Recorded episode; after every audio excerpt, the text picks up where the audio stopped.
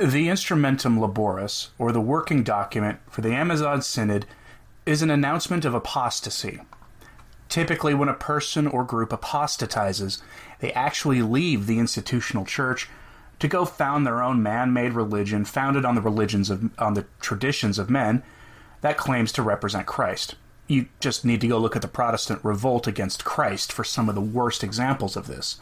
But the Amazon document proclaims a different sort of apostasy, not only in the apostates remaining within the institutions of the Catholic Church, but also one that announces a prideful return to paganism for the church in a part of the world already besieged by non Christian evangelization efforts by Marxists, Pentecostals, and other pagan groups. But this paganism is worse, for it involves a paganizing of the Catholic faith as it is practiced for the indigenous peoples of the Amazon, by adopting customs and practices and adding them to the liturgy, when possible, from their pagan origins. This is scary stuff that goes well beyond the practice in the United States and other places where indigenous garb is often worn by priests and deacons during Mass for indigenous groups, or the presence of special indigenous dances during the liturgy that otherwise don't really change the fundamentals of the Mass. And to be clear, I'm not a fan of either of those practices, but the Amazon Synod is going to do something fundamentally different here. For this includes adopting the indigenous worldview of creation, a sort of paganizing of the understanding of the relationship between God and man and in the church. Remember when that German bishop said that the church would never be the same after the Amazon Synod? Well, buckle up. This is going to be a hot mess. The document itself is like most post conciliar documents, which is to say, needlessly long. Clocking in at 64 pages in length, the various bishops' conferences could sell the thing online for a few dollars a copy. They might have actually done that, I didn't bother to check, but they have done that with other documents in the past, though I can't imagine who buys them besides nerds like me. It's filled with the typical language of Francis Church, most of it an attempt to marry Catholicism to the Gaia worship we see going on in the secular world. There's a lot of jargon thrown around in this document that is confusing. I'll only focus on one the word cosmovision, which can be defined as the worldview of a society. It's usually used in the context of indigenous pre Columbian Mesoamerican cultures, who share what we'd call a primitive naturalistic worldview. I'm not going to go into great detail here, but at the most basic level, the Mesoamerican cosmovision entailed an understanding of the universe as guided by dualities. That is, everything forming a, a part of a pair, such as the divine power of the universe and lowly life on Earth. The Mesoamerican cosmovision is, let's put it bluntly, heresy pure and simple. It is a form of dualism, all forms of which had been rejected by the church throughout the centuries, and repeatedly so because the heretics of any given day continuously promoted some new variation of dualism. Thus it is with the modernists today who re embrace this heresy, which isn't really surprising, given that modernism is the synthesis of all heresies, according to Pope St. Pius X, who formally defined the heresy of our age and thus it is to be expected that dualism finds a place in the contemporary church beset by the heretics of modernism. Other major themes of the Amazon working document are enculturation, something called ecological conversion, and as always, synodality, which, as I've said before, is nothing more than the bishops rebelling against the authority of the Vatican by attempting to decentralize the governance of the Church with the end goal of the Catholic Church looking like the dying Anglican Communion and as an aside, Pope Francis, before his election in 2013, had been known in South America for pushing synodality at his Revolutionary Era conference, which outlined a plan for the decentralization of the church.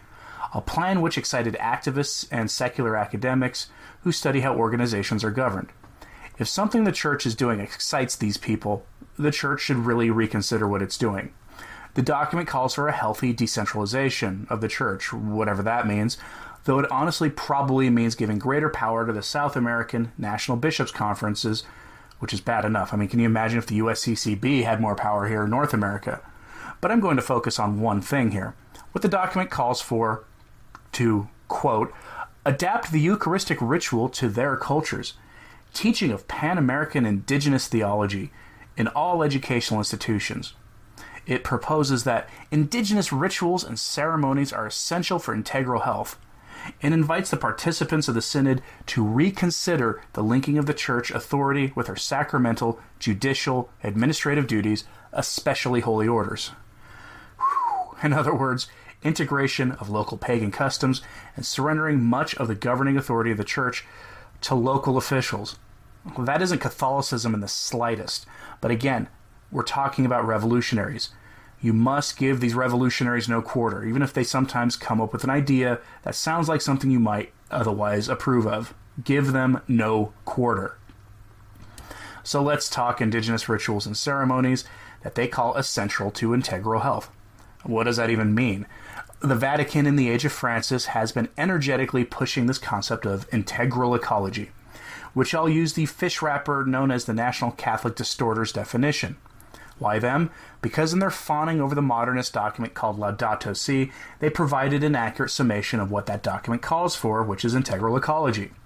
So, integral ecology is defined as, quoting the distorter, it flows from his, meaning Francis's, understanding that everything is closely related, and that today's problems call for a vision capable of taking into account every aspect of the global crisis. They're talking climate change or global warming, or now, as they have rebranded it again, climate chaos. Relationships take place at the atomic and molecular level between plants and animals, and among species and ecological networks and systems.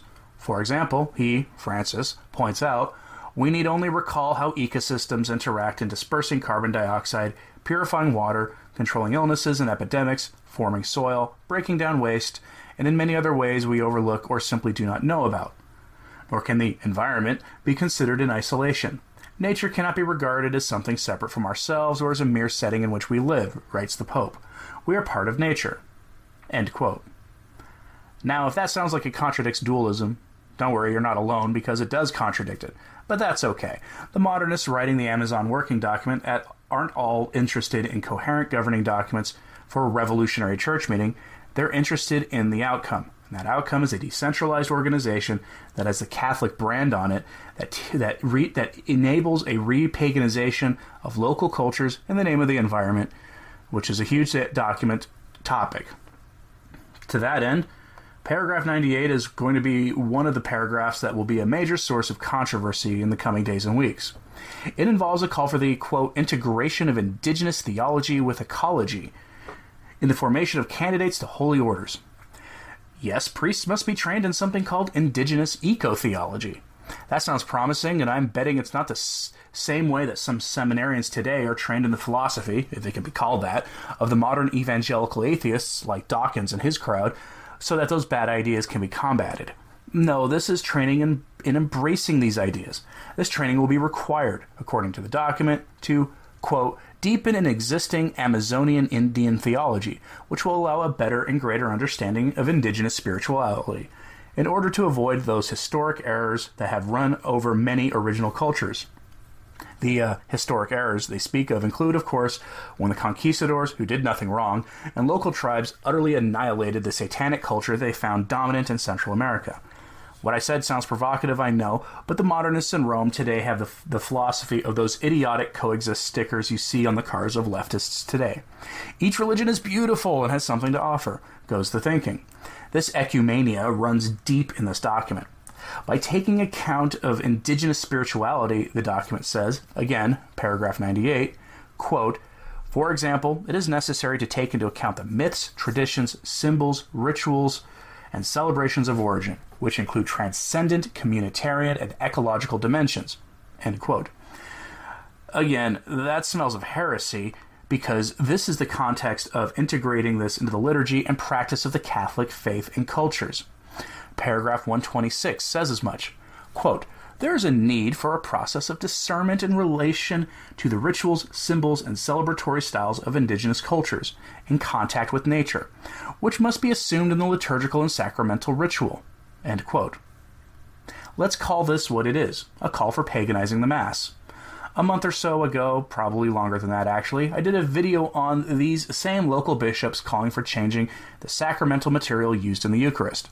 They literally proposed making a host out of yucca root, a sort of yucca Eucharist. That laughable proposal is not off the table by any stretch. And no, before anyone asks, Any host made from anything other than what the Church has always required will be invalid for the Mass. The only point of dispute in the Eucharistic rite is whether the host can be of leavened bread or not. Anyway, more from paragraph 126, which shows that what they want is a new Mass. Quote, it is suggested that the liturgical celebrations be festive, with their own songs and dances, in tongues and with original costumes, in communion with nature and with the community. A liturgy that corresponds to their own culture, to be the source and summit of their Christian life, and linked to their struggles, sufferings, and joys. The sacrament should be a source of life and medicine accessible to all, especially to the poor. It is asked to overcome the rigidity of a discipline that excludes and alienates, in favor of a pastoral sensitivity that accompanies and integrates, who will adapt the Eucharistic rituals to their own cultures. End, co- end quote. That same paragraph goes on to make the case for what I talked about yesterday the ordination of local, elderly, married men into the priesthood. But it doesn't stop there because the document also calls for a formal ministry for women, formal and official ministry. Not formal as in women religious either, but something much more akin to the ordination of women. Yes, despite the Vatican sending some signals recently that it wasn't going to happen, the revolutionaries are going to push forward. In the name of synodality, this will likely be accepted by Rome, though I have been surprised in the recent past when terrible ideas were promoted by a synod only to be shot down by Pope Francis. It has happened before, and God willing, it'll happen again. I could go on and on. You can expect in the coming days more articles on this awful document, with hopefully some analysts in the coming days from honest scholars who can go into further detail about this obvious paganization of the church. And yes, again, I know the church has in its recent post conciliar history included some dances and other minor aspects of indigenous cultures in the Mass in various places around the world. But this goes well beyond that. By incorporating a frankly pagan worldview in the church, one rooted in a defined heresy, the destruction of the faith in the name of social justice continues. I personally am beginning to dread the October Synod for that reason. But I especially dread this because of the nature of how this evil always spreads. We saw it with the spread of communion in the hand, with girl altar boys, with lay ministers of Holy Communion. All of it started with a practice cleared for some local region, and then it spread like wildfire throughout the church. That's how it has always started, and I don't see why we won't see something similar moving forward. In some ways, we already see it with the wide variety of Novus Ordo Masses, as no par- two parishes seem to say the new Mass in the same way. So I say again, almost as a mantra pray for the church. She desperately needs your prayers. Pray that she be liberated from the clutches of the men and women abusing the church for their own ends. And pray that these men and women convert before they face their judgment. It is a great evil they are working, and it is a great act of charity to pray for the enemies of the church, both within and without. As always, thank you for listening and for your support of this channel. I'm Anthony Stine. Ave Maria.